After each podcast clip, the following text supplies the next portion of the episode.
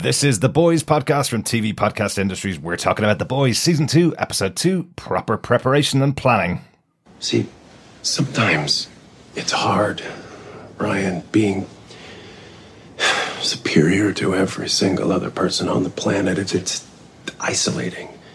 And gods should not have to feel that kind of pain. Because is what we are, Ryan. You and me. We're gods.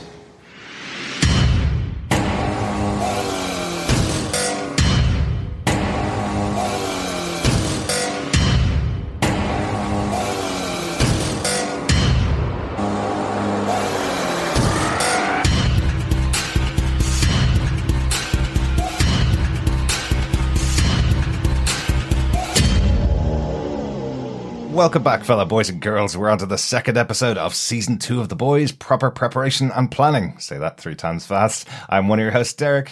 Hello there, fellow voiciest voits in all of Voit. Uh, I am one of your other hosts, John.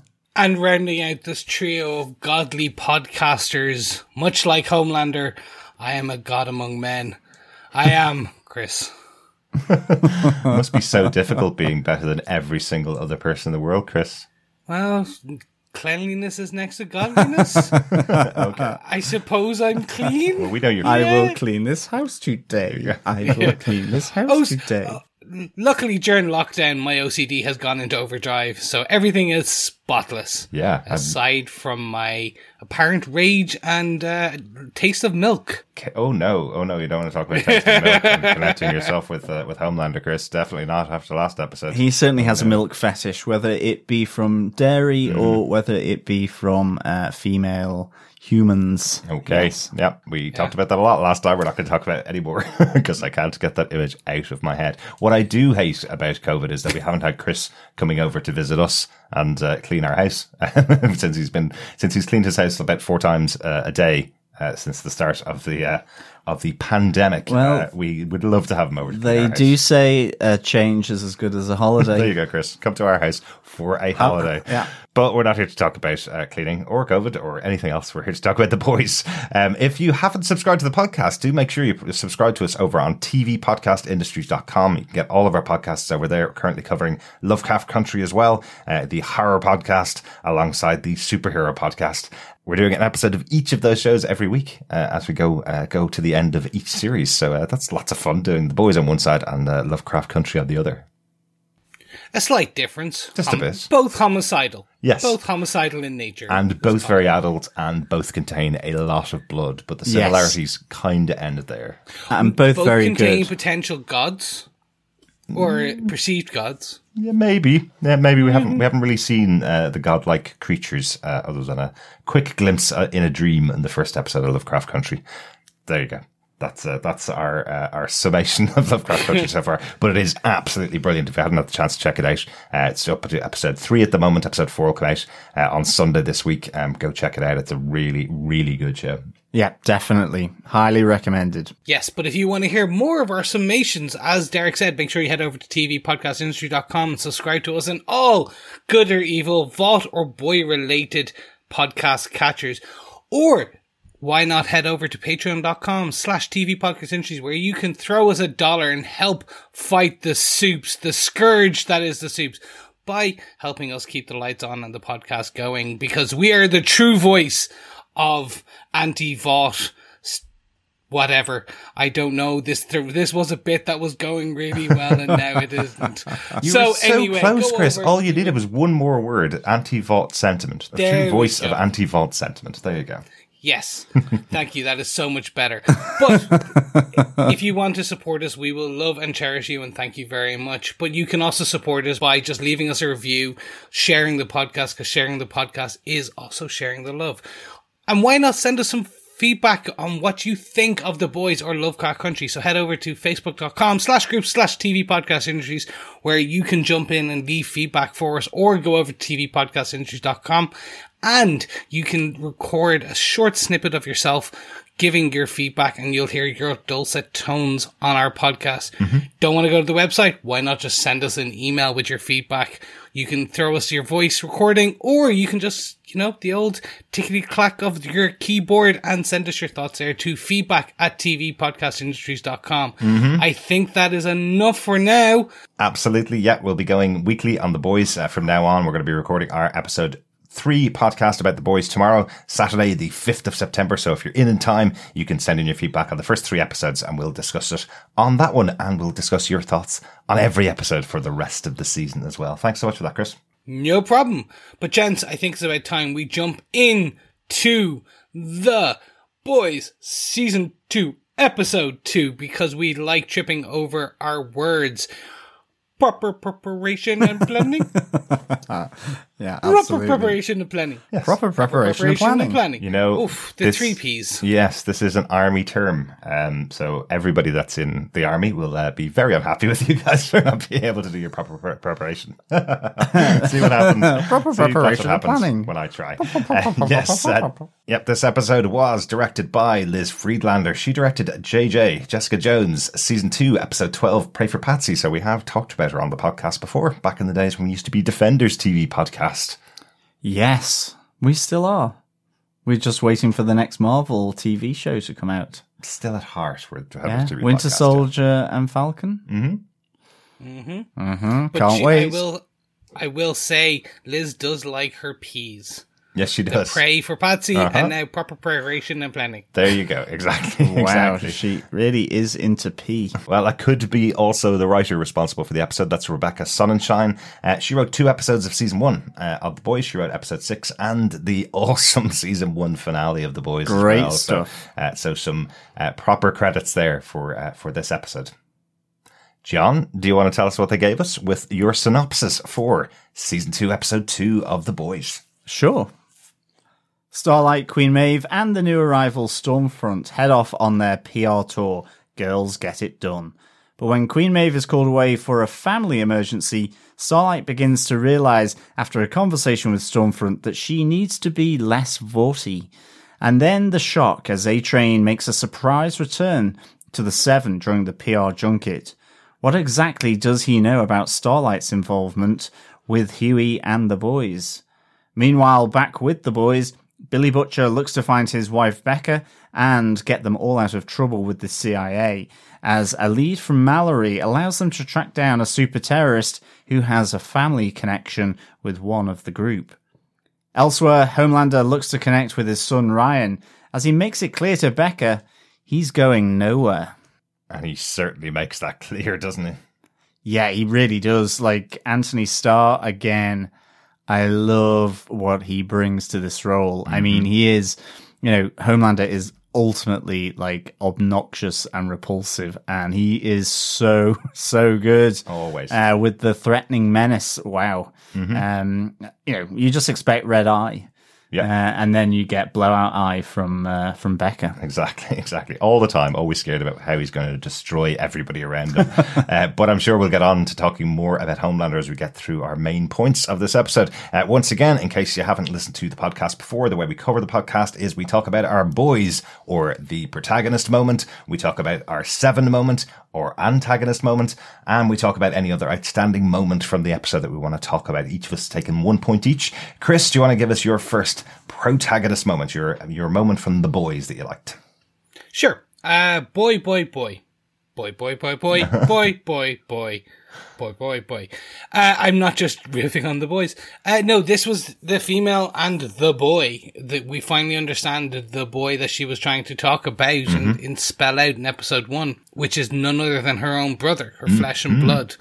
So this was really the moment, my big kind of moment. I know it encapsulates quite a lot, but we do find out that the the new soup villain, soup terrorist, is none other than uh, Kimiko's brother. Her the we seen him in the uh, first season when she was uh, pulled away by the Shining Light Liberation Army.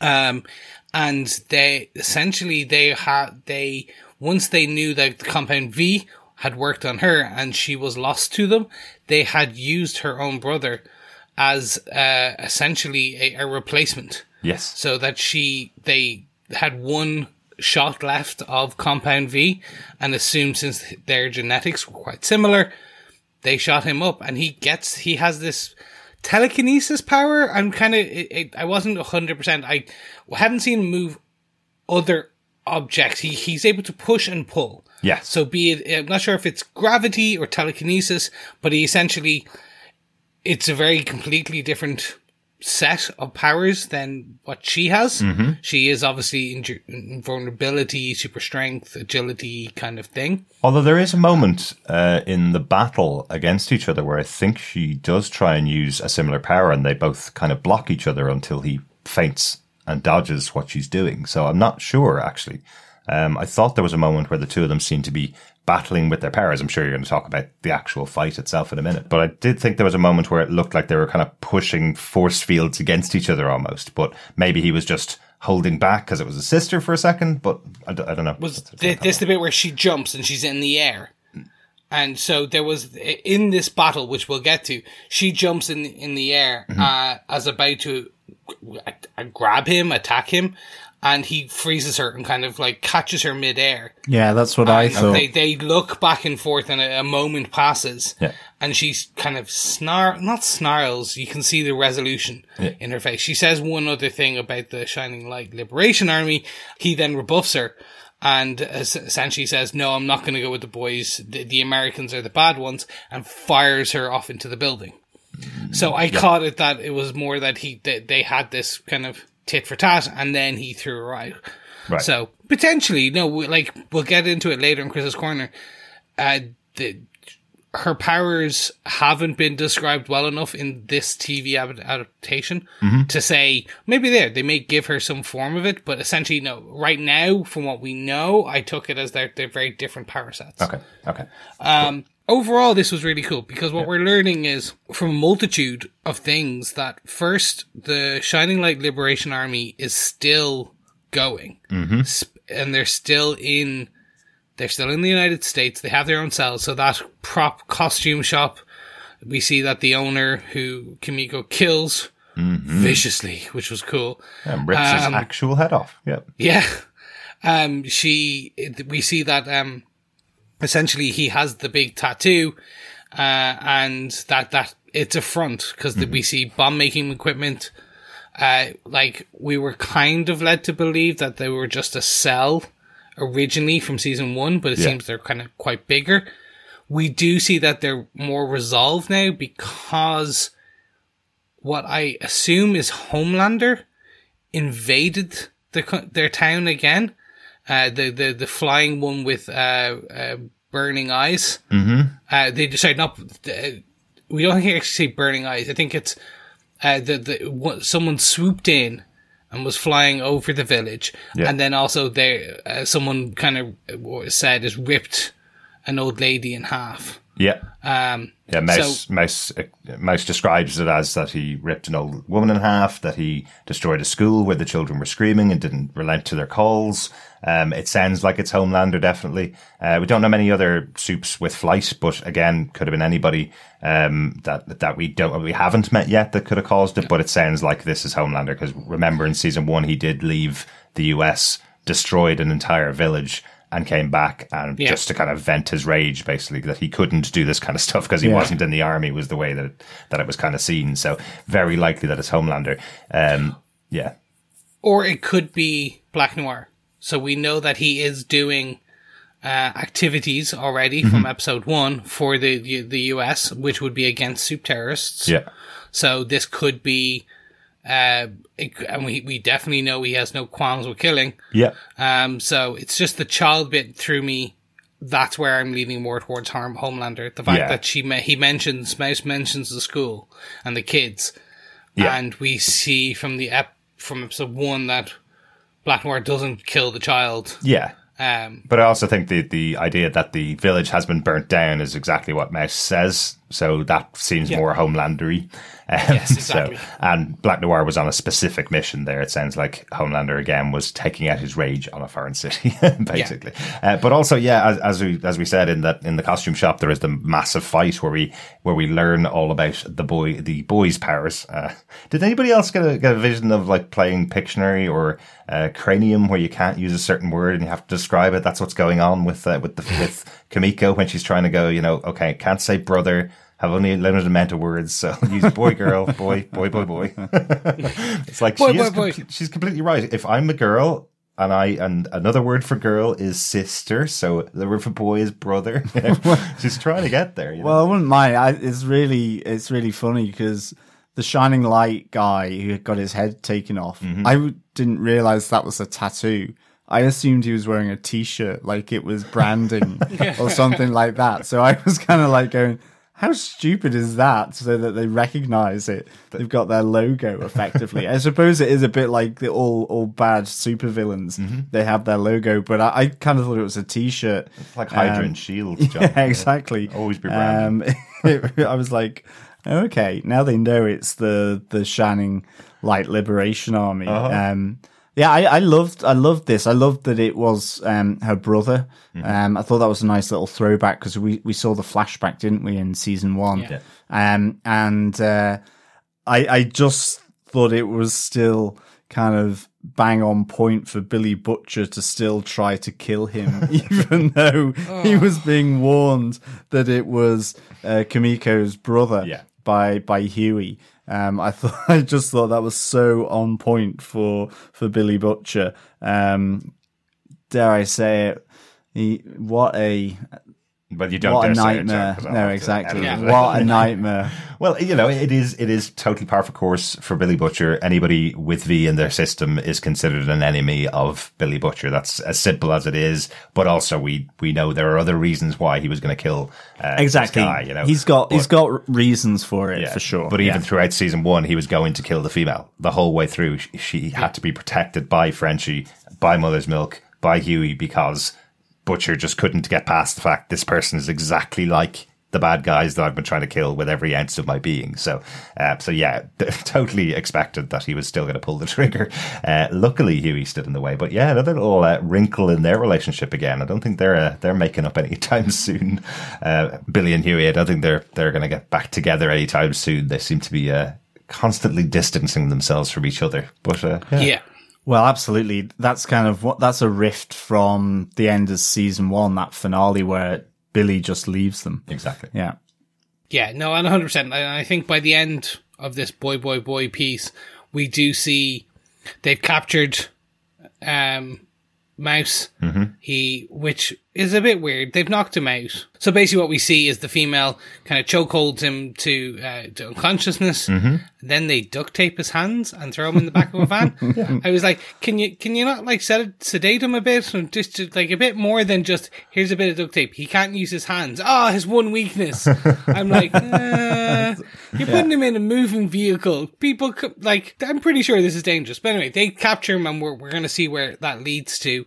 But you're right. Um, the rift that grows literally in these few scenes is huge and is going to have knock-on effects for the, the whole series. Absolutely. Especially with how it leaves the boys as a team. Exactly, Chris. Yeah, it it is the female's chokehold. You know, um, Yes. So maybe she maybe she knocks him out for for a couple of weeks um, with her with her particular method because it was quite cool actually. But uh, after that fight, it was cool. Yeah, and I, I'm just worried to see. I, it's interesting to see where this goes, especially from that relationship part, Mm-hmm. Yeah. not in her relationship to the boys, but more just the relationship in now with her soon to be very estranged brother. Maybe. Yeah, Yeah. definitely.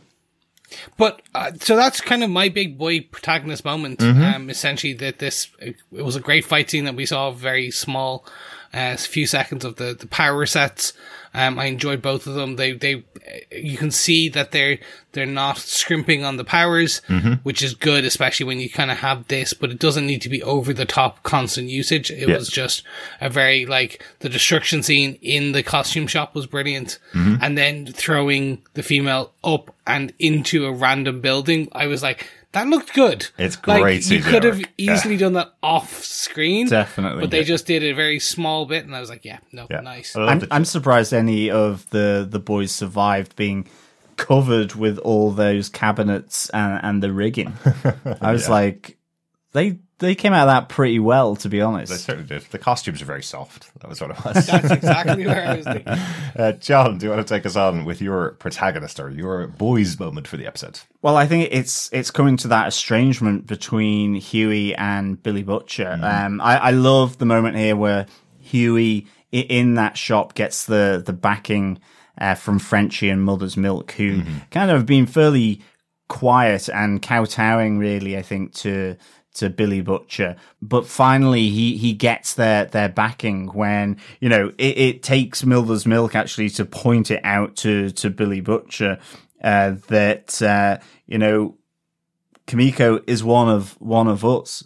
Um, you know, why are you trying to kill a brother? Yes, he's a super terrorist, and he's got his reasons because he wants to get back to his own wife, Becca, uh, and all of that. But ultimately, it comes to this moment, and I, I like the whole thing with Mother's Milk mm-hmm. because you know Billy Butcher, he's great character. I love the way he tries to just flip it back to Mother's Milk. Well, is she more important than than you getting back to see your wife and, and daughter? And mm-hmm. he's like, no, but she is one of us. And I just thought that was a really great moment. And of course, we've seen through here um, this this season so far, Hughie really at odds with Billy Butcher. Yeah. Um, really kind of wanting to strike out uh, in a sense on his own. You know, he's been trying to get Frenchie and Mother's Milk to sort of sort of bring their A game really and, and to continue this fight against Vought. Um, whereas they've kind of been sat back waiting for, for Billy Butcher to return and Yeah. be their, their captain. So I, I liked here that they kind of finally sided with, with Hughie, uh, as he stands up to Billy Butcher. But ultimately, Billy is still not happy. Um, and you know, you get that, that right hook from him right at the end of the episode on, on Hughie. And if you come between me and my wife again, then I'll kill you. Yeah. So there is no love lost here at all. And actually, I was just thinking back to season one, you know, yes, Hughie followed Butcher, but Butcher was only using him anyway. So it's all th- this relationship is massively almost non-existent. Um, you know, it, it's in, on a thread, Absolutely. really. um, and- and as- so as- I really like that dynamic within the boys. Yeah, absolutely. And as Hughie pointed out, he did leave them behind. He didn't. He wasn't involved in that big battle that they had at the end of season one. That was that was purely Mother's Milk, Frenchie, Hughie Yeah. getting to the female. Like that was the big battle that they had, and and it was Starlight that came in and helped them out. Butcher was off dealing with his own stuff because that's Butcher. He's not actually a leader of this team. He wants to accomplish his goals and has kind of hired these guys to help him Yeah. accomplish his goals rather than them being a team. Definitely. It, This this is the thing. I mean, he really is a see you next Tuesday uh, kind of guy, really, because um, you know Butcher really he tells them nothing Yeah. Other than what he needs to drip feed them. And he uses everyone. We saw, saw that with Mallory earlier on. We we see it again where ultimately because Hughie has managed to get um, Frenchie and Mother's Milk on board, then he brings up Becca. Um, to which point, you know, Mother's Milk's straight on him. Is this just one of your games to to get us to come back in line, kind of thing? And that's Yeah. it. Billy Butcher is absolutely a one man show. He'll tell you what he needs to tell you when he needs to tell you for only his reason and for no one else. Like he is in effect not part of this team. It's this loose affiliation in effect. Um, so I, I just, I mean, that may be quite obvious to some people, but it's sometimes you forget. And it, I, this really came back to uh, put it in the spotlight for me. But um, yeah. good on Hughie, little old wee Hughie. Absolutely, because it is supposed to be that you know Billy is supposed to be the central character of the team, I suppose. But he's he doesn't seem like a leader, and I'm wondering. It's the second time now, second episode we've had um, the question there, which feels like kind of a, a the season arc for Hughie. The question is there: who the hell is going to lead this team? Is it going to be you, Hughie? Are you going to be the one that leads the team? You know,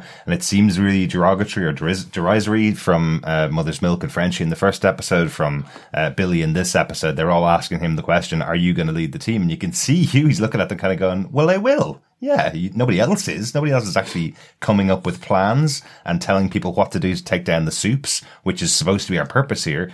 Billy just keeps telling us what he wants us to do to get his wife back but not telling us that that's what he wanted in the first season. And now he's bringing it in at the point when we already had a plan. We already had something to do. We were already going to form together as a team to do something. And now he's coming back in and going, actually, no, I need you to do this because I want to save my wife. So Billy's not really leading the team is the open question here for me is, does this mean that by the end of this season we're going to have Hughie actually stepping up to be the leader of this team, using Billy as the uh, the knife to take care of uh, the situations, using Frenchie as bomb expert to take care of everything else, and Mother's Milk with his could uh, be. You know? It could be. While Hughie doesn't know this yet, um, his plan with Starlight is still chugging along, mm-hmm.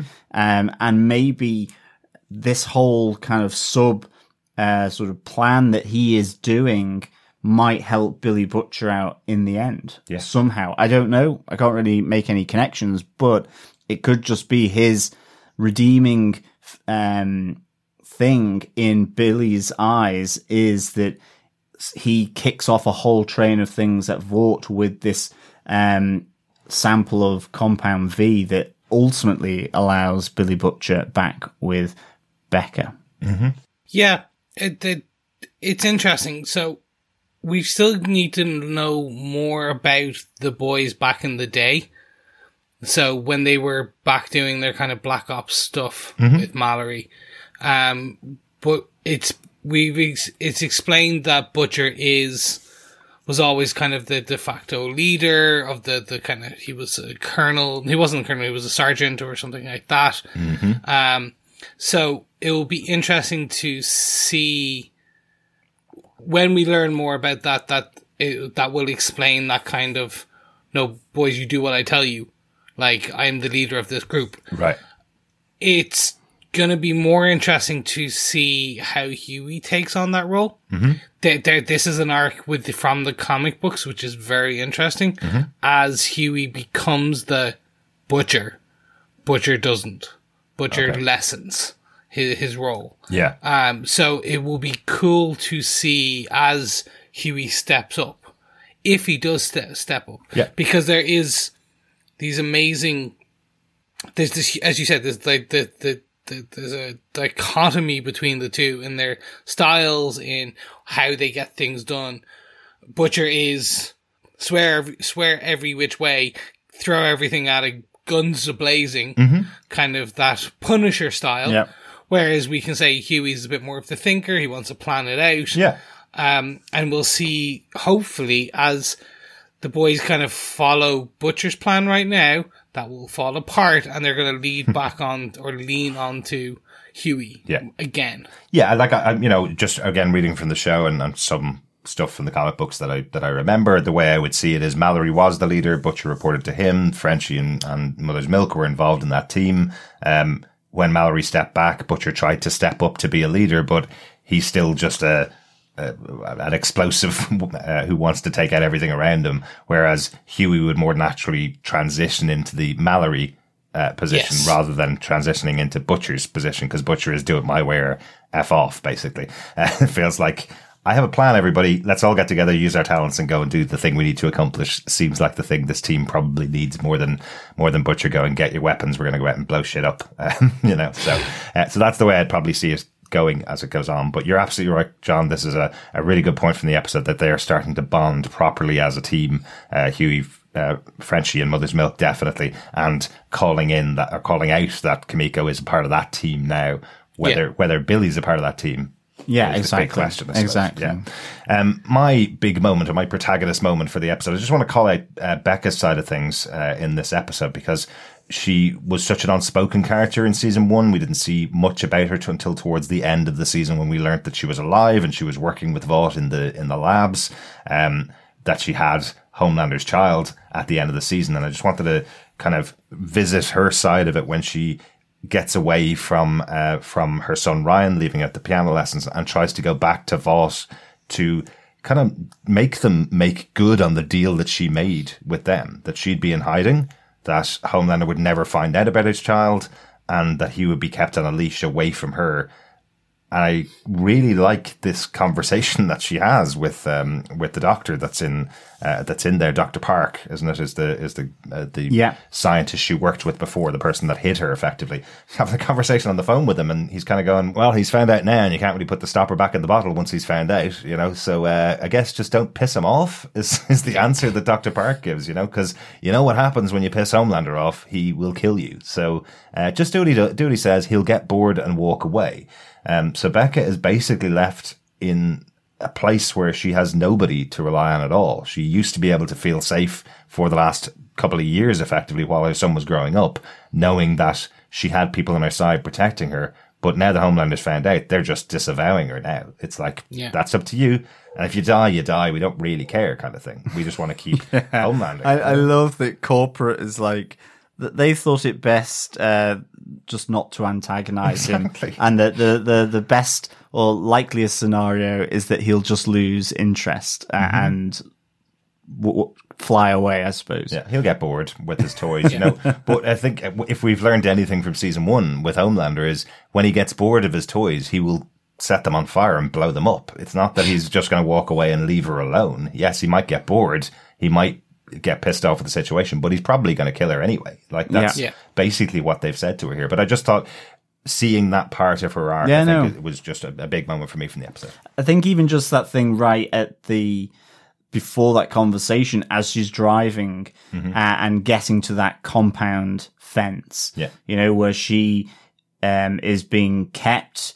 Uh, what Homelander calls it, this this this nice prison. Um, uh, you know, is she being held or protected? And I think it is obviously the protection against Homelander because he found out that she she was there. Yes. So yeah. So I, I took it slightly differently. Some of our listeners may have uh, read um, Supreme Power, which was a Max series, uh, kind of about Hyperion, and the whole thing around that was that he was an alien, but the U.S. Army built this essentially fake town and walled it around, and it was all guarded, and you couldn't get in. But inside this gated community was a, all these vo- uh, company and men and government and things, but all undercover. So they were all designed to look like a piano teacher mm-hmm. within a community and neighbors and stuff, but they all worked for the government and they were just there to monitor this boy, this alien. Mm-hmm. I'm taking it this way, which was she's walled in. That because if you looked when she drove to the edge Yeah. to get to the gate, the bar the barbed wire and the other stuff was all on the other side. Right. It was facing away from her. Yeah. So she can't get out. And essentially that yeah, like these are all Vought employees Yeah. in this small town and it's all there just to look after Homelander's son mm-hmm. who shouldn't be alive. Yeah. Like the, the whole thing was you couldn't bring a a supe baby to term Yes. um, kind of organically. Mm-hmm. So this is the first, and they're like, "Oh, we need to study this." So they're just, yeah, like hmm. she's in.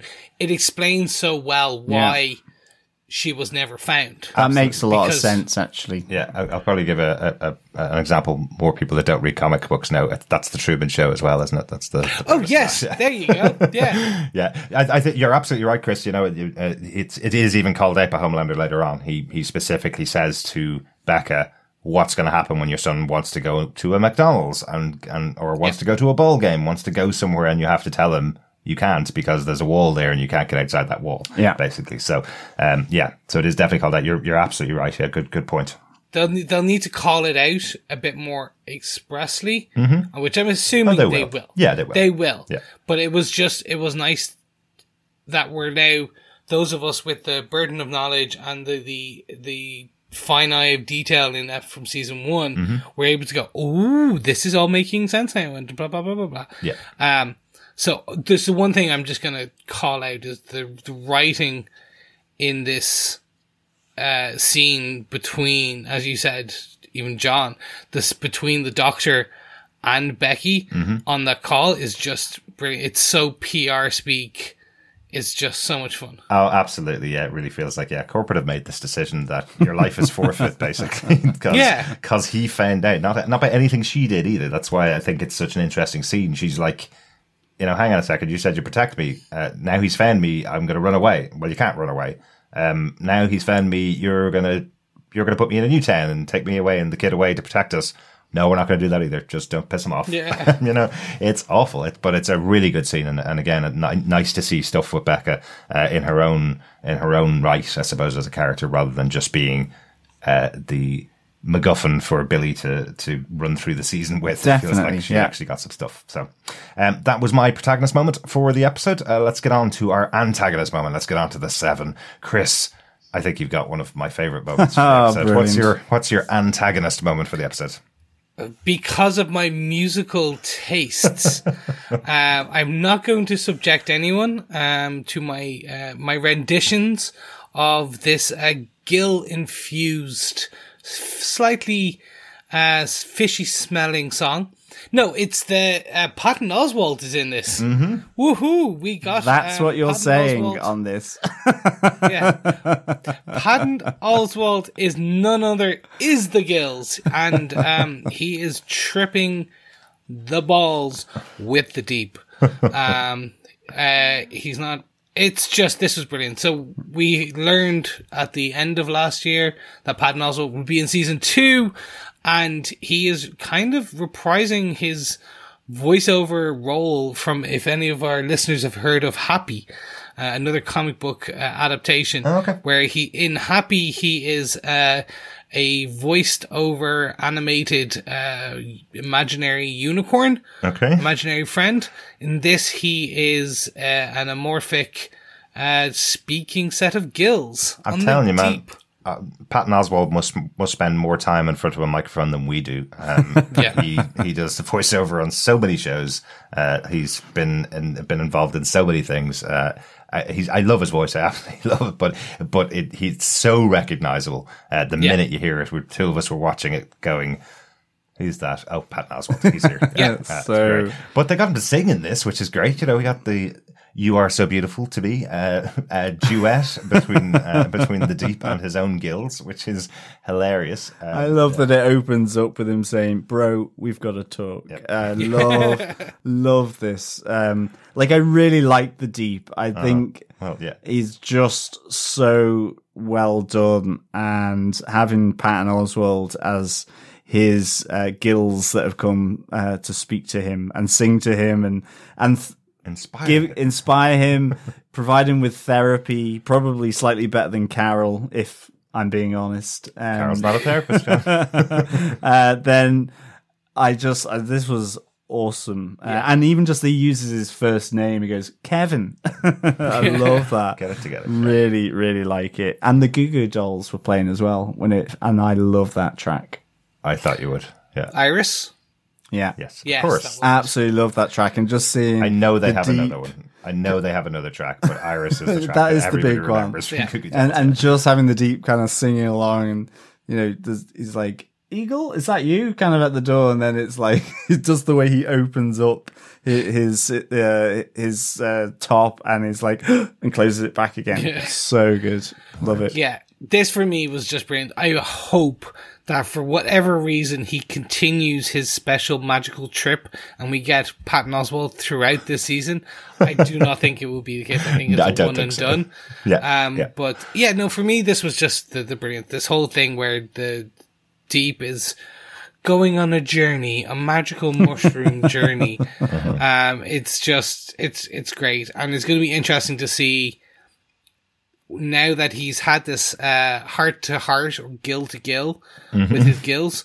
Um, where now that will he join their version of the Scientology, um, to return to the seven? yeah Um, yes. Well, there was an interesting thing that Carol said there when when the deep kind of says, "Carol, if I'm if I'm being honest, I don't know what you want from me." Uh, you know, and she she goes over to the eagle who comes in, and then make, e- the eagle makes up his mushroom tea, the hallucinogenic tea.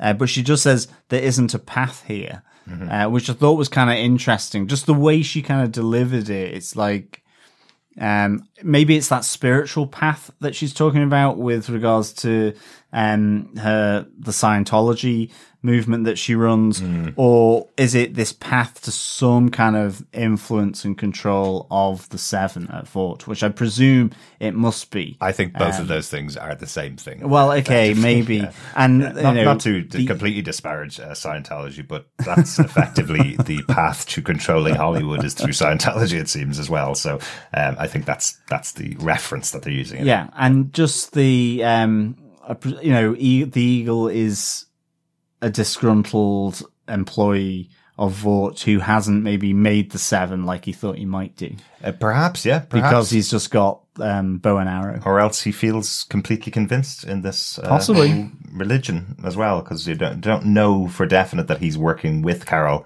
for exactly the same reasons that she may have. Um, we don't know yet. So, Yeah. yeah. I, I do really, really hope that they have their version of, um, I was going to say Elon Musk, but it's not. It's uh, L. Ron Hubbard. Their, their, their version of the, the, Uh-huh. The supreme leader yeah.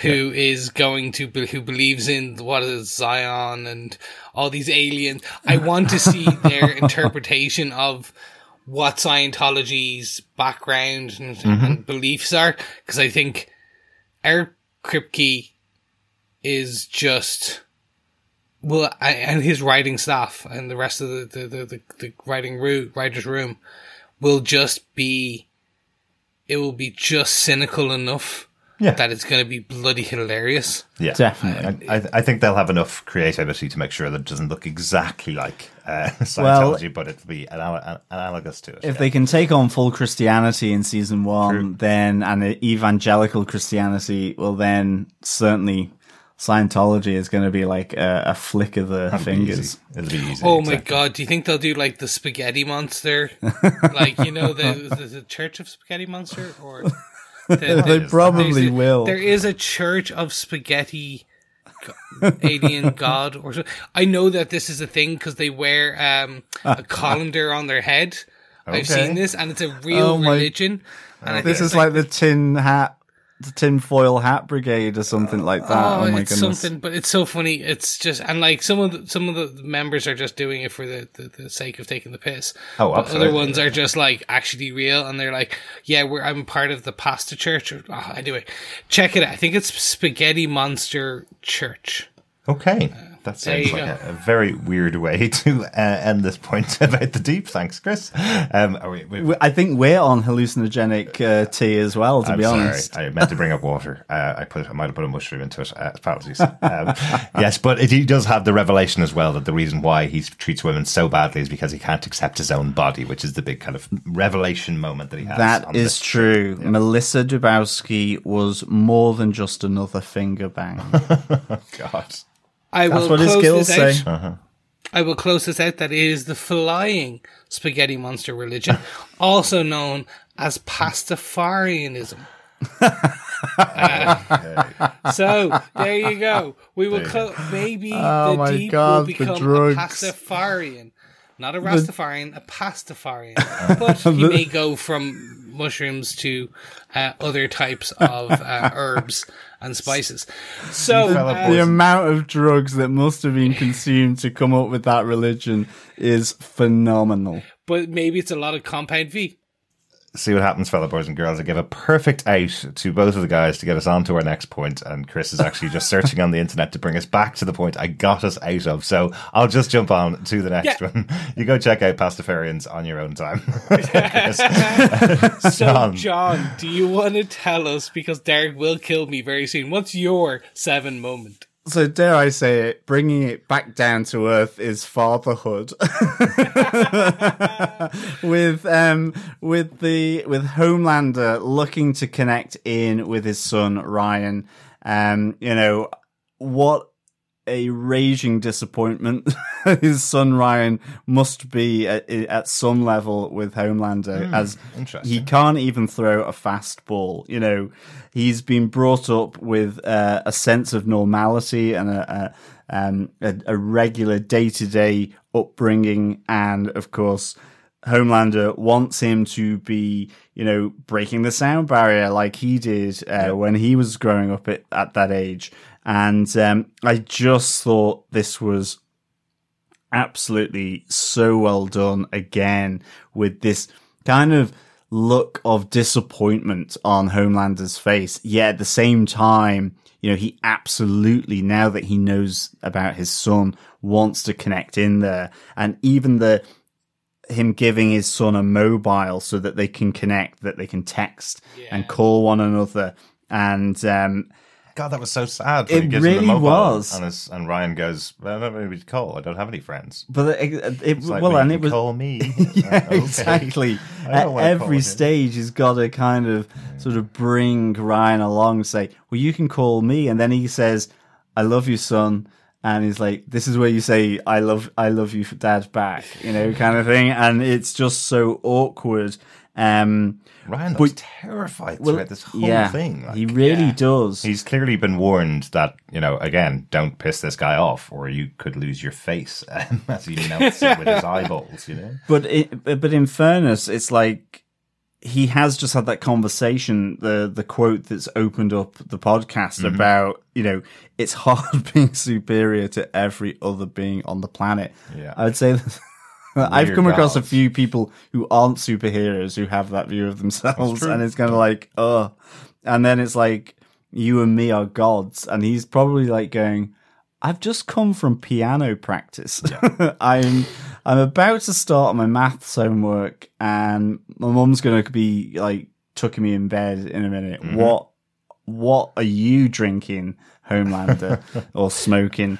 Um, and it's absolutely. I just love this sense of him trying to connect and feel his way, and his son just really not knowing what the hell is going on, and not really knowing how to connect in with him, which obviously shows that he is Homelander's son because Homelander basically has social awkwardness himself. He certainly does. Like, but for big time. Very different reasons. Yeah. He has social Yeah. awkwardness because he So had no parents. this he could killed be the- anybody that tried to come anywhere near him. But I he just think killed when he got bored. This could be the genesis of it, you Mm. know, because he does say, "My dad never played ball with me," Yeah. um, and in effect, Ryan hasn't had that either up till now. He's Mm-hmm. had no father, so like, but I, I just really enjoyed this, and again, just what Anthony Starr brings to that sense of menace, Mm-hmm. even when he's speaking with Ryan, that that that whole thing in the bedroom where I suppose Ryan isn't reacting to him the way he probably would expect him to, to Hmm. say, I love you, dad, or, oh, great, thanks for the mobile. Yeah. And you just, okay, is like, has he got any shred of morals or whatever? Um, and I suppose as well, just because of the menace towards Becca, it's all kind of bound up, you know? Yeah. Um, Yeah. Because he, you know, he's seen that she's still got these photos of, of Billy Butcher, and I think because you know she's still got feelings for him, she makes that deal to protect Billy Butcher. Uh, that you can see your kid and don't kill Billy Butcher, just drop him off, you know, and so just the sense of threat with Becca, um, like it, it's all, it's just all there in that house with Becca, Ryan, and Homelander, uh, and it, that that that menace and Yeah. that pressure to do what he wants, and you know Becca knows this. Ryan hasn't really got that yet. You know, it's totally yeah. threatening, but it's massively like passive aggressive I think he certainly doesn't understand why a superhero walked into his house and said, "I'm your dad." Uh, definitely doesn't understand that. Uh, I'm going to phrase my opinion about this uh, in the form of a question. Um, so, what is Homelander going to do when he finds out that Ryan has absolutely zero superpowers? uh, that's my opinion about it. It just feels like you know he came to term uh, as a child of a super of a of a superhero hero or of a, a Vought experiment. Um, he's lived this long and hasn't accidentally thrown a baseball two miles down the road by mistake. You know, um, he's got he's gotten to this age that hasn't happened.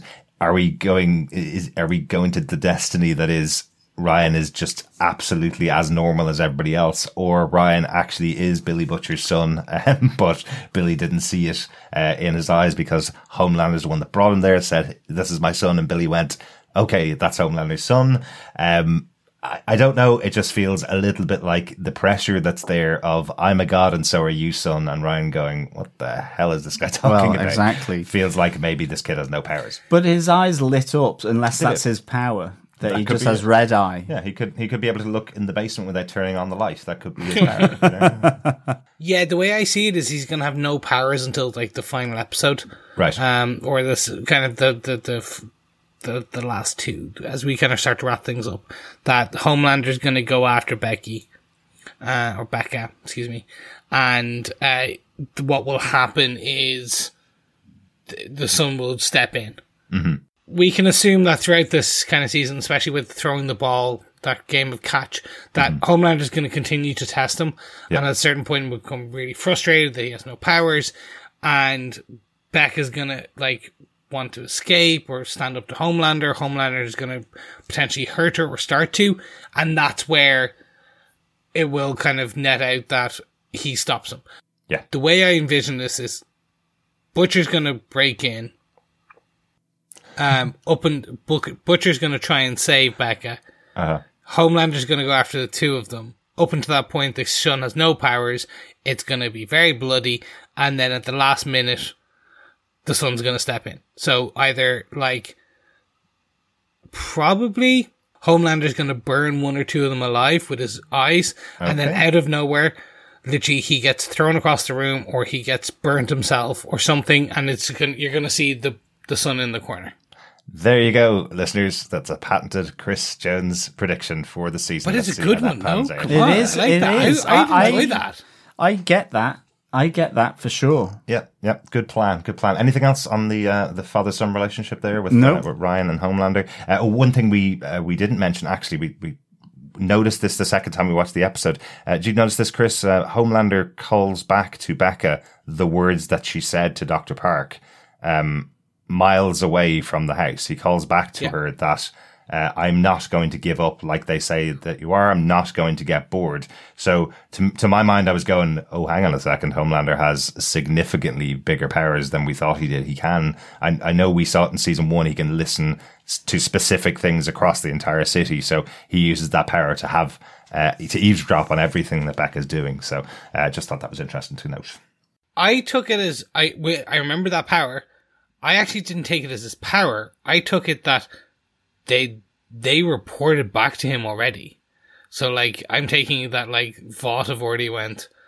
So hey, Becca was out with us. Don't worry, we're not going to remove it. Like this is your son. We're staying on your side.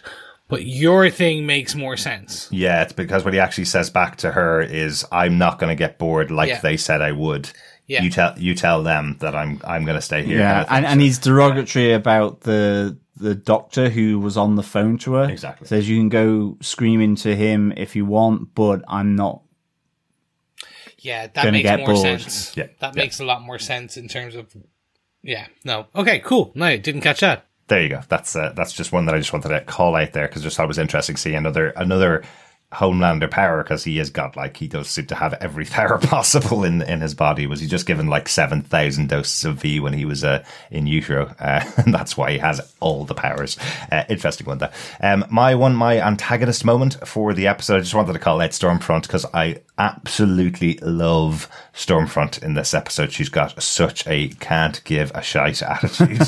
she doesn't care what happens. I love the PR um, meeting, the uh, the in front of the repeated media outlets who are asking the same question over and over again. I love how she scoffs because beside her, every single question that seems to be being asked of Starlight is, Are you single? Are you single? Are you single? Are you single? And she has to come up with different words because she's speaking to different media outlets because that's what Starlight's used to. You see her on her own doing her PR moment earlier on in the episode where she's announcing the arrival of Stormfront, but she has to say it in different words for every radio station across the country, every TV station across the country. You know, that's what she's good at. But what Stormfront's good at is telling it like it is.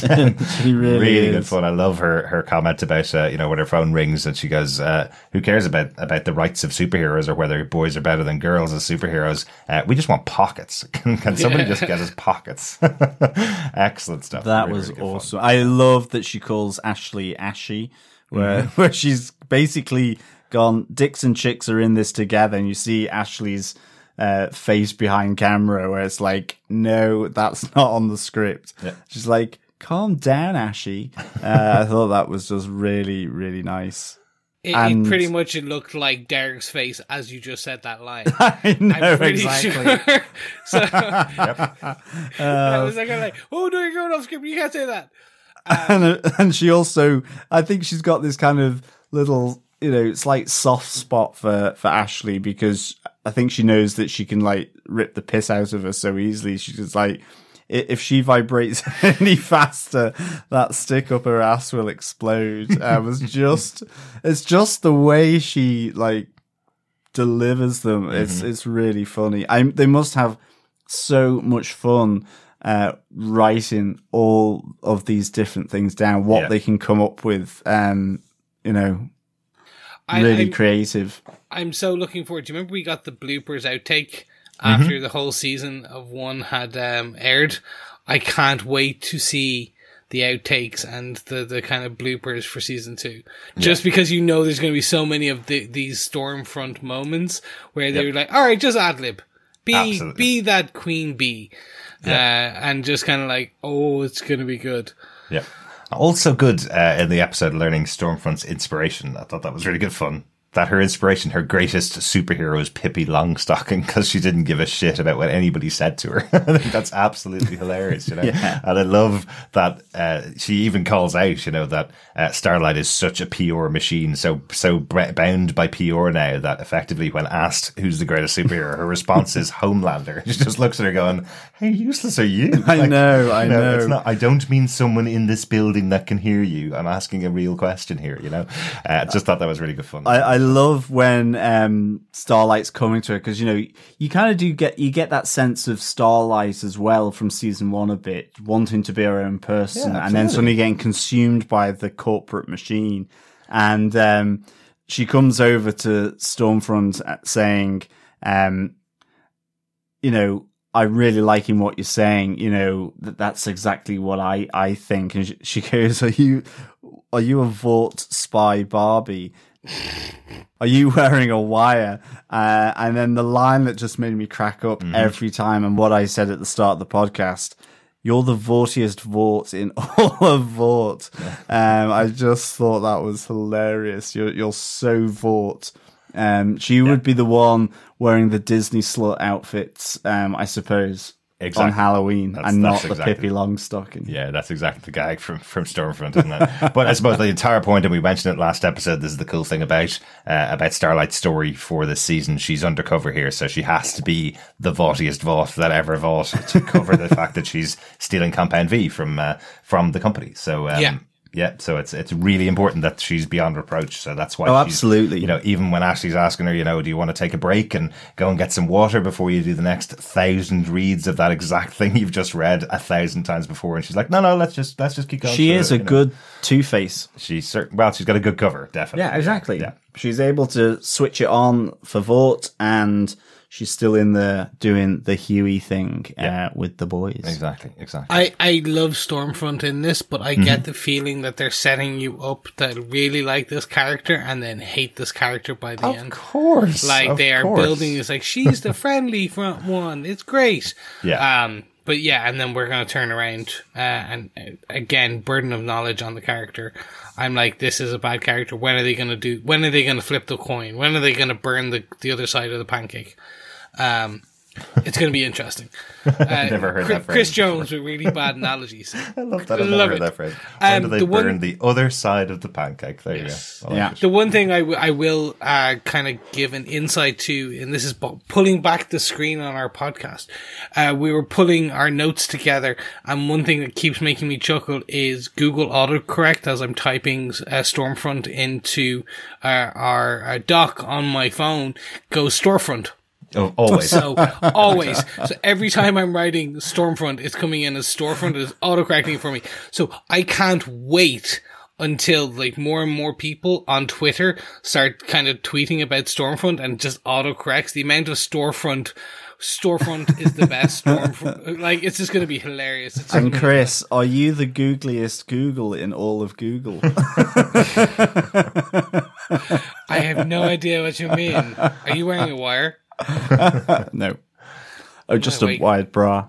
Ah, Yeah. see, I, I, I, we could- not even sure where you'd hide a wire in that outfit anyway. I, I'm going to leave this section with just uh, my favorite line from Storefront for the episode, which was Pippi Longstocking would have bitten a D.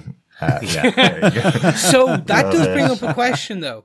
How how does she know about the biting of a D? Every single person in America knows about uh, about Starlight and the Deep because of the apology on TV. You remember in season one? Yes, I remember that now. I was taking it as a different. like, Oh my god! I've actually just pulled in a different scene from the comic books into my head and imagined that was in season one.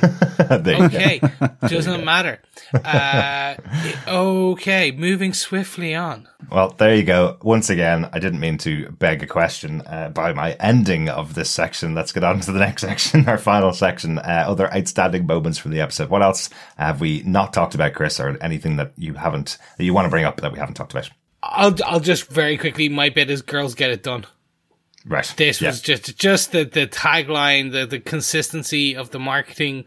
The Mm-hmm. um, I'm going to give a huge shout out to the set designers and the the the, the visual, the creative director, the visual director, uh, Mm-hmm. for the choice of props and the the the the backgrounds and the the cut-ins of everything about girl get it done girls get it done girls get it done and Yep. it was it's just it's exactly the most corporatey corporate corporate corp of uh, I've ever seen, and it's just because they're they're they're taking the mick out so much out of kind of that very corporate PR PR'd message, Yeah. brand message that they're like, we're gonna run this one, we're gonna get you say this, and this is how you're gonna say it, and like here's up until this point before girls get it done, it was Citizen Starlight, and you saw her kind of very much looking like a perfume ad. uh, as she lounged across a uh, a kind of long billboard, and now it's suddenly changed to the three girls of the actual seven, but in heroic poses Yep. and things like that. And it's just so it's so perfect. It's just yeah. Absolutely. And what's even more perfect about it, because this, if you've ever worked in PR or ever been involved in any kind of launch of anything, exactly what happens here is Yeah. what happens at every PR event just before going out and doing their big promotional day. One of them goes, uh, I've got a family emergency. Off I go. and then suddenly it's like, oh, I'll get a chair out of there. We lost one of them, says Ashley. It's like, it's just like as if someone's gone off a wandering like children, you know, in her, in her little PR mind.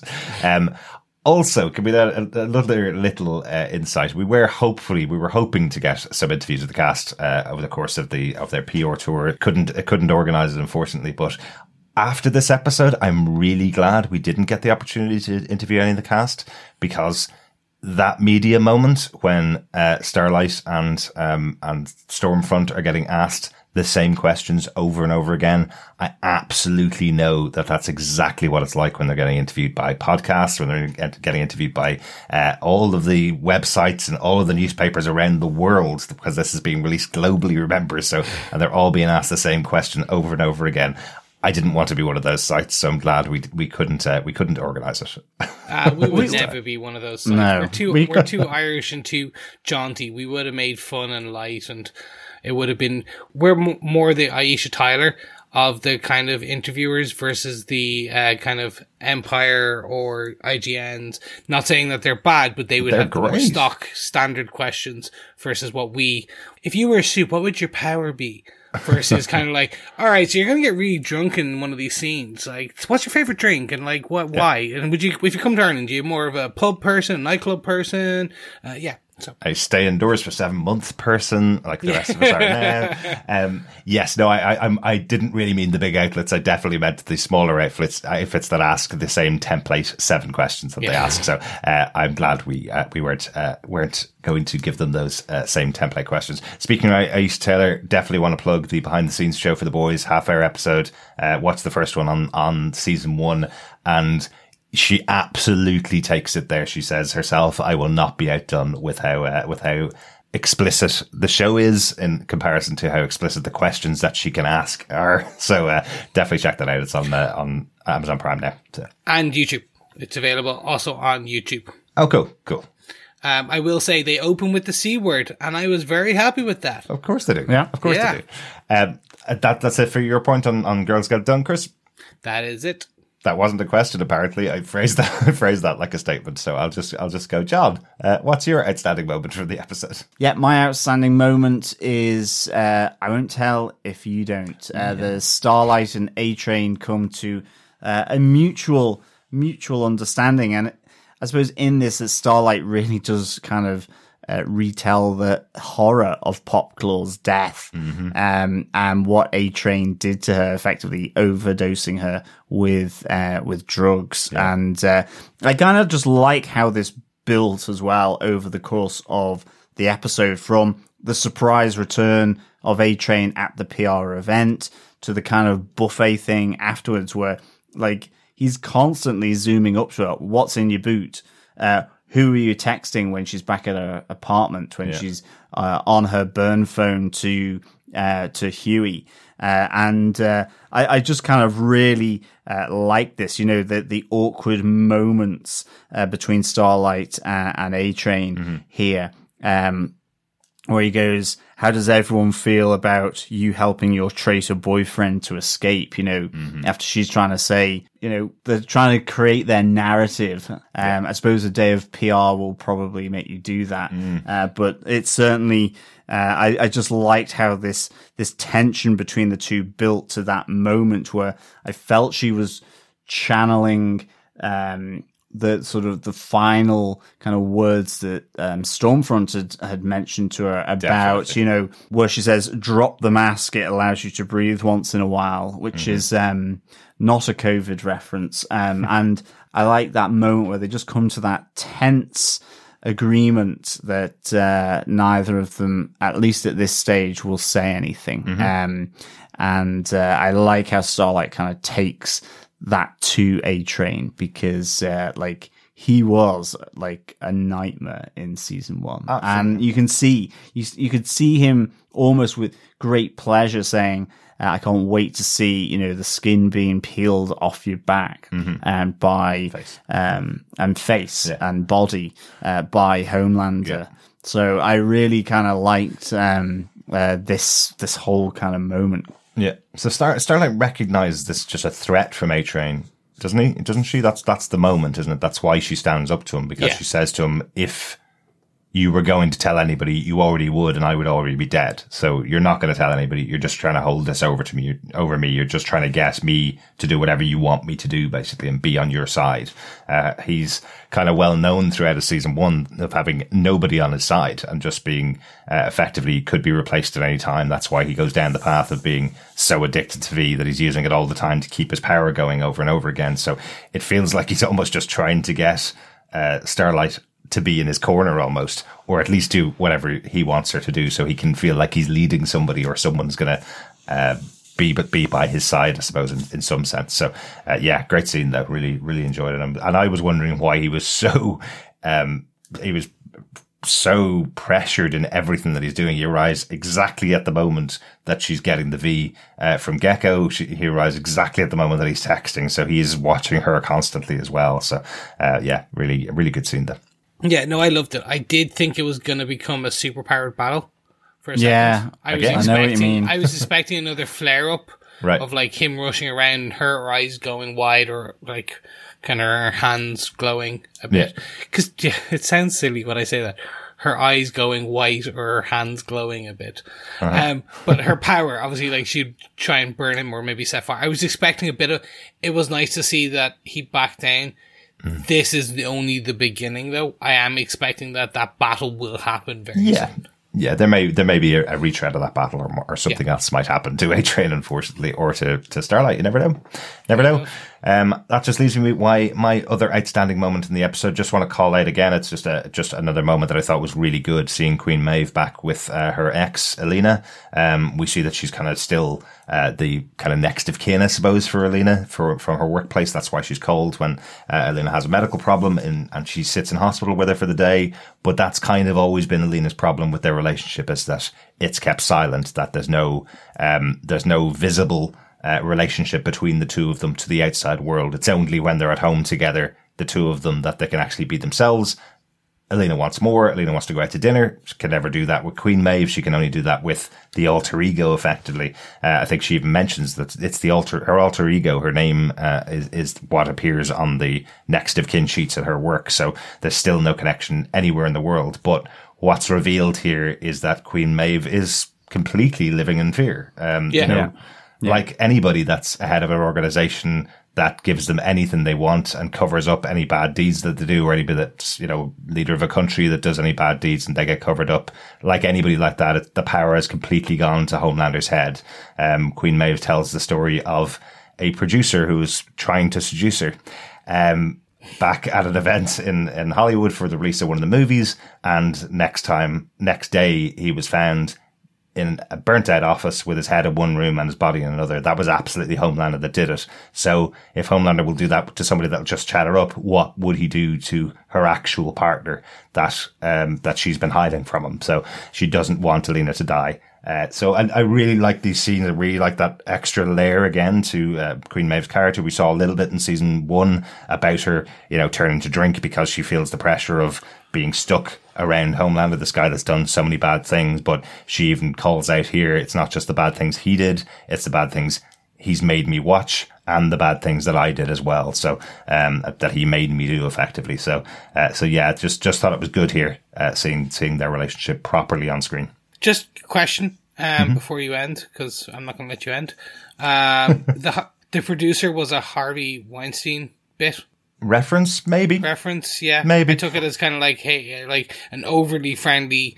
Um, uh, kind of producer who keeps stroking the leg and chatting up a, a kind of star. Uh, maybe I um I kind of take it that that's uh, that Harvey Weinstein wasn't the only one in Hollywood. Um, Oh, cool. Yeah, it just it, it was a kind of okay. I got it. Yeah, Yeah. more uh, a, a reference in general. Yeah, ki yeah. I think I think it was a reference in general because I feel like she actually felt sorry for the producer that lost his head and his his office got burnt down because he came on to her, Yeah. uh, rather than him doing the kind of things that Harvey Weinstein did to the women. Yeah, uh, uh, Yeah. that, you know. She the years. mentioned that he was chatting her up Yeah. all through the the screening, and then was going to invite her out to dinner. Yeah. It felt Yeah. like, yeah, it felt more like uh, he, all he'd done was just sat down beside her. That's all he'd done, kind of thing. She was going, obviously, she had no interest, but she doesn't feel bad that this guy was chatting her up. That's just a thing. But even just with that little infraction, that means he's dead at Homelander's uh, hands, kind of thing. So that, that's, well, that's the way I read it anyway. But, uh, Yeah, no. but yeah, I understand. That's it for our main points for the episode. A couple of notes um, for the episode. I've just got a big one because uh, I am an absolutely massive Prince fan. Uh, as you guys know, I know uh, Prince is probably my favorite uh, artist of all time. Um, and there's a moment in here with A Train uh, when he's at his return party where he's sitting with the the Cloud guitar. Uh, the Cloud guitar is the most famous guitar that Prince ever played. He played it in the movie Purple Rain. It was on the cover of uh, Around the World in a Day, his sequel album or his follow up album to Purple Rain. All Prince fans know the name of the guitar because it's that famous. And it also, the original from Purple Rain, sits in the Smithsonian in America. That's how uh, how well known or how uh, how big a guitar it is. And A Train basically is sitting in his room playing or in at this party with this guitar in hand playing it. So if you know the background to it, that it's sitting in the Smithsonian, effectively what A Train's saying is, I got out of my coma and went, I want that, and walked into the Smithsonian and took the original guitar because he says this is the guitar that Prince played in Purple Rain. This is basically another one of the moments where you see Yeah. A Train is also a member of the Seven who wants who wants something and goes and gets it effectively. So Yeah. this isn't a replica. This isn't this isn't that somebody gifted it to him. This is something that he effectively just took from the Smithsonian because he feels entitled to it. So that's that's something I thought was really cool. Um, as a Prince fan, I would love to have that guitar uh, on my wall. Even though, just like A Train, I can't play a note. That was the bit I found funny. Can you play? No. Not at all. This is Prince's know, guitar I now. All right. I have touched the guitar of greatness. That's the one. Uh, one for you, John, uh, to mention as well. Um, the actor who plays Gecko in this episode and the last episode. Um, you may recognize him as uh, the actor who played Scarecrow, Jonathan Crane, on Gotham for the last couple of seasons. He took over from Charlie Tahan, who played uh, Jonathan Crane in the first couple of seasons of Gotham uh, when Charlie Tahan moved over to Ozark where we've seen him for the last uh, for for three full seasons of that show. Yes. But uh, but yes, he's the actor that played uh, the final version of uh, of the Scarecrow in Gotham. Excellent stuff. Featured quite heavily yeah. in, in season uh, season five and six. and he gives a little kind of threat to um, Starlight if she asks him again, Mm-hmm. he's going to tell them. And she kind of uses that then on A Train as well. Um, that kind of same threat Yeah. as well. Yeah. But uh, yeah, no, uh, I like Gecko as a character. I Mm-hmm. hope he kind of stays sort of throughout this this season just to see what he can do. Yeah. because he's there with an eye patch where they've been testing out, um, I think, different chemicals in his eyes. Uh, sham- shampoo to make and- sure that yeah, it doesn't exactly. burn eyes. So they burnt Um, his eye. so they burnt his eye out. Yes, he is basically a test rabbit. Exactly, exactly. Um, is that it? Anybody else have notes? Sorry, those are my two notes. Anybody else have any notes before we go on? No to- massive notes.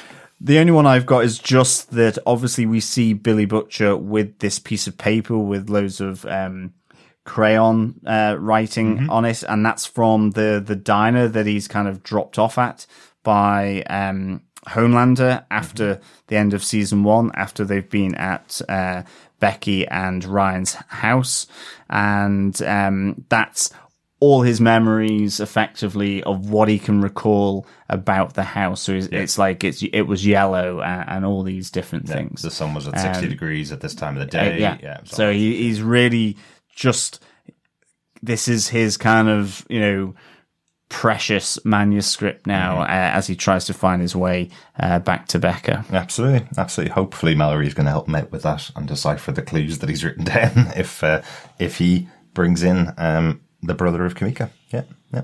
Um, Chris, anything for us in Chris's corner for episode two? Yes, so welcome to Chris's Corner, boys and girls, ladies and gentlemen. Roll up, roll up. I'm about to go deep in the source material of the boys. Now, please note, anything I say here probably will not happen because they've already veered off from the comic books. But it may do so. Spoiler warning for the next three minutes, just in case. Basically, I'm going to go into the female uh, because we have seen that the female of the species is more deadlier than the male, but more importantly, the female of the species, the female, um, Kimiko, is different uh, from the comic books. They have altered her origin story, kept major- some parts the same, but have altered her origin story. Okay. So I'll go quickly through the comic book origin, and you'll understand why there are some differences.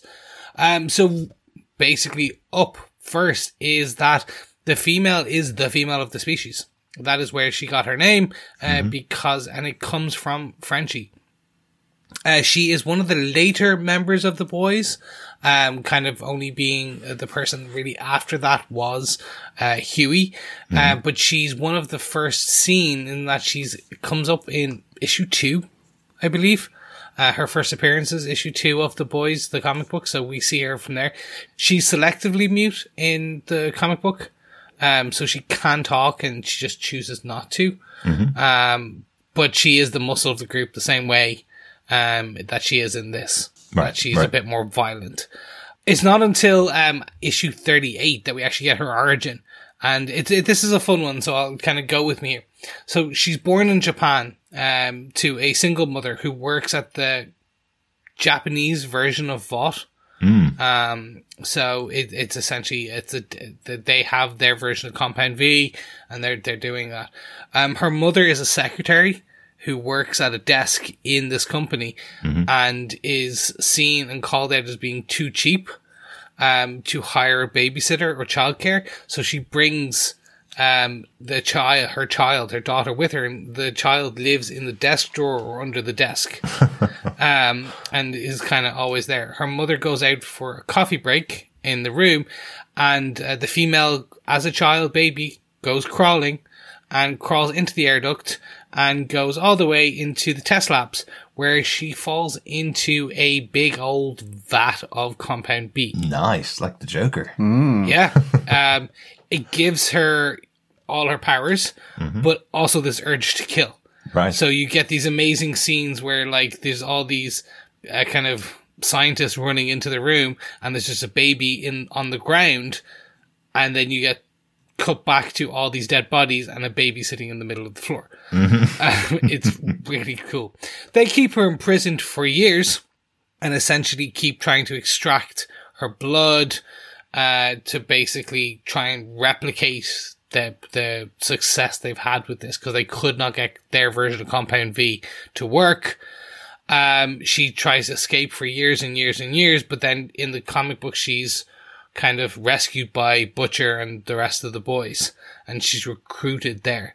Um, and yeah, that that's it. She's never named as Kimiko. Kimiko is a thing, a name for the TV show. Mm, right. Uh, she's just only known as the female, and she only speaks, if I remember correctly, once at like right at the end. right. Um, and it's I, I'll give this one line away. Don't do it. No, but it's nice, and it kind of plays into the character here. What I remember her just saying, the one line is, "I hate mean people." Aw, That's it. And then you're just like, yeah, that was worth it. That was worth it. um, relevant here is kind of just in terms of a, a really good one if you're kind of reading away. Uh, in issue 31, she has a epic battle with Stormfront, um, where she actually rips out one of his eyes with her bare hands. So I'm kind of hoping we get a re- recurrence of that because it is really cool, and I can see it kind of playing well in towards the end of the season. Um, but yeah, there you go. So female of the species. Excellent. Thanks so much, Chris. Good to be back on Chris's corner again this Yeah, week. uh, absolutely. This time. Quick question: Does Hit me. the female and Frenchie have a thing going on in the comics like they do? No, No. they, they, no. It's it's more of a brother sister sister. relationship. Uh, Okay. in the comic books, and it's a initial that he kind of the Frenchie's the Frenchman, um, his uh kind of family. We went through his origin last season. It's kind of like he he has no family, so he kind of adopts her Ah, into okay. this as a sense. Um, she doesn't have a brother. She has no family in the comic books. Right. So this bro- the brother uh, Mouse is a, a kind of bit. The Shining Light Liberation Army is a thing for the TV show Right. um, that I remember. I don't remember a terrorist group that had a well. There's none that had a connection to her. I will right. say. Right. I I do wonder if they they have a thing in this. Is it more that they're going to be now that Mouse is going to be captured? Frenchie will become a uh, a surrogate brother, big brother. To both, maybe. Yeah. Yeah. maybe. Maybe we'll just have to see. Uh, Yes. We will obviously discuss more of the boys on episode three, uh, which we're releasing over this weekend. We'd love to hear your thoughts about the first three episodes. Email us to feedback at tvpodcastindustries.com with your thoughts uh, about any of the three episodes. Uh, we'll talk about them on the next episode. And then if we haven't got them in before we record episode three, we'll talk about them on episode four. But overall, guys, what did you think of the second episode of season two of the boys? Proper preparation and planning. Chris. I absolutely loved it. Uh, this is, I'm so happy, as I said in episode one review, happy to be back with the boys and the female. Uh, the storyline is zigging and zagging, or also going straight. Yeah. Uh, that's a callback to the previous episode. See what I'm doing there? Hey. Um, it's, it's good. It's fun. It, it's irreverent, but at the same time being very smart. If you were eagle-eyed viewer of eps- of season one, you, you're catching references and things like that. Uh, but at the same time, you don't have to be. Because I can see some people may have jumped into season two. I know I, will, I, will, I have no idea why you would do that, I know some people do. Um, so they're giving enough that it's still a compelling story, kind of dragging you, dragging you, bringing you along on this journey. Um, I'm interested to see where they go um, with this whole supe terrorist supervillain kind of storyline because I think that should play out more. I'm also very interested when they're gonna flip the pancake onto the burnt side, as I use that analogy for Stormfront or Storefront, excuse me, Storefront, Right. um, and kind of get show her evil side. So that'd be interesting. Uh, Yeah. But overall, yeah, really loved it. Really enjoying what I'm doing. Can't wait to go on to episode three.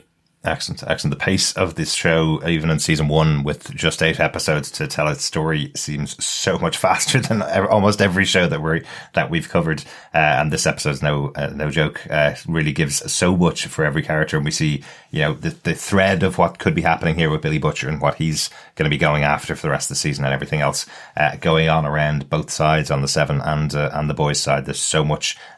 Detail being given in just two episodes so far. So Yeah. excited to see the rest of the season. Excited to get on to episode three. John, what do you think of this episode? Yeah, loved it as well. Um, I give it four and a half biting Pippi long stockings out of five. um, yeah, this was just great. Um, I loved uh, the arrival, the speedy arrival of A Train back into the mix. It's really, uh, it's a n- another dimension. Love that it was great getting a fun time with Stormfront on the PR junket. Um, I thought that was really good. Uh, I think, like Chris had said, I suspect this is to build her up to love her uh, for her sort of frank talking, only for that to be her Achilles heel later on. Um, loved Homelander. He's just phenomenal. Uh, Anthony Starr in this role. Um, I love what he brings all the time. Hughie and the boys. It this was really nice having um, Kimiko see her brother, um, and then for them to have that kind of disagreement and that fight. Uh, like that was really it was great because they were so kind of warm and together in in the shop. Uh, and then all of a sudden it's a chokehold and he's been bungled into the back of their their van. But um, yeah, on the same side as well. Like the whole thing about what the brother's saying is pretty much exactly what Billy Butcher would say. Look what the supes did. Let's go kill them. I've Yeah. got superpowers now, you know? Exactly. Um, and then what is the not to say as well on the deep? Um, again, uh, great, um, great uh, scenes here for Chace Crawford. Really good. Patton Oswalt as the voice, so funny. Like kind of slightly uncomfortable. Um, it, it feels like you, you know, a normal person talking to their groin or something like that. Um, it was just really, really good. So absolutely loved this episode uh, for sure. Excellent. Excellent. We'll close out the episode as we usually do with our boys pub quiz question. We had, gave our first question in episode one. Um, John, what's our question for episode two for our eagle eyed boys and girls? Yeah, fellow boys and girls, it is question two for episode two of The Boys. Uh, you can send in the answer to feedback at tvpodcastindustries.com and we will have our prizes for the winner, uh, those with the most points, um, at the end of the the season, which is eight episodes. Mm-hmm. So there'll be eight questions. But for question two, episode two, what family restaurant is Billy Butcher dropped off at? Ooh, easy question, I think. Well, it is if you give any more clues. I'm not going to give any more clues. I think I think it's mentioned a few times in the episode. So yeah, it's good. It's good. Good one, John. Shh. You can also drop over to our Facebook group at facebook.com slash group slash TV podcast industries where I'm popping up these pub quiz questions in each of our spoiler posts for the episodes of The Boys. Uh, drop in your answer in there and we'll count them up, uh, see how many answers you get right. Thanks so much for joining us. We'll be back over the weekend with our discussion about The Boys Season 2, Episode 3, Over the Hill with the Swords of a Thousand Men. Ooh, sounds mm. bloody. I like that. That sounds awesome. It's all about those big tongue twisting titles. yeah, I got that. I got that out in one shot. No second takes for me. Thanks so much for joining us. We'll talk to you again next time. yes, thank you so much. And please send us any feedback that you want us to deep dive for Chris's Corner. Let us know. Is there an element or question you have? Make sure you send it to us and or ask it over on Facebook. But we'll see you for Chris's Corner and more importantly, this podcast on episode three. See you soon. Yeah, thank you so much, fellow boys and girls, for joining us. It, it's really uh, great to have you on board. Remember, keep watching, keep listening, and keep voting. Just keep voting. I like it. Bye. Bye, you Voughtiest Voughts of all the Voughts.